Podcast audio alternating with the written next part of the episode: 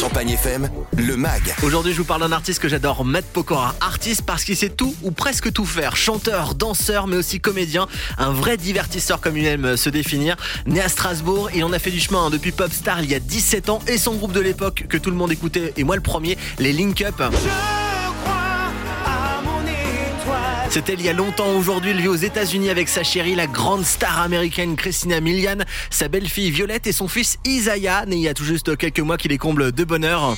Et aussi de pleurs hein, depuis euh, janvier dernier. MP, comme le surnomme euh, ses fans, en a fait pleurer et chanter des filles lors de ses derniers concerts à chaque fois remplis avec euh, ses nombreux tubes comme Une photo de toi.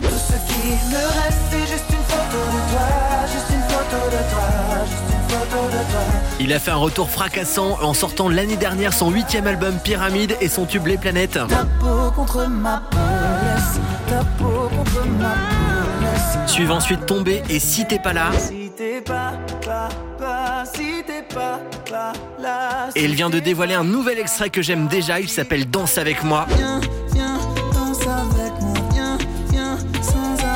Matt Pokora, c'est 8 albums et autant de tournées, une comédie musicale, un téléfilm pour TF1 et même des doublages hein, pour des films d'animation. J'ai d'ailleurs hâte de l'entendre dans Les Trolls 2, sorti prévu en automne dans les cinémas de notre région.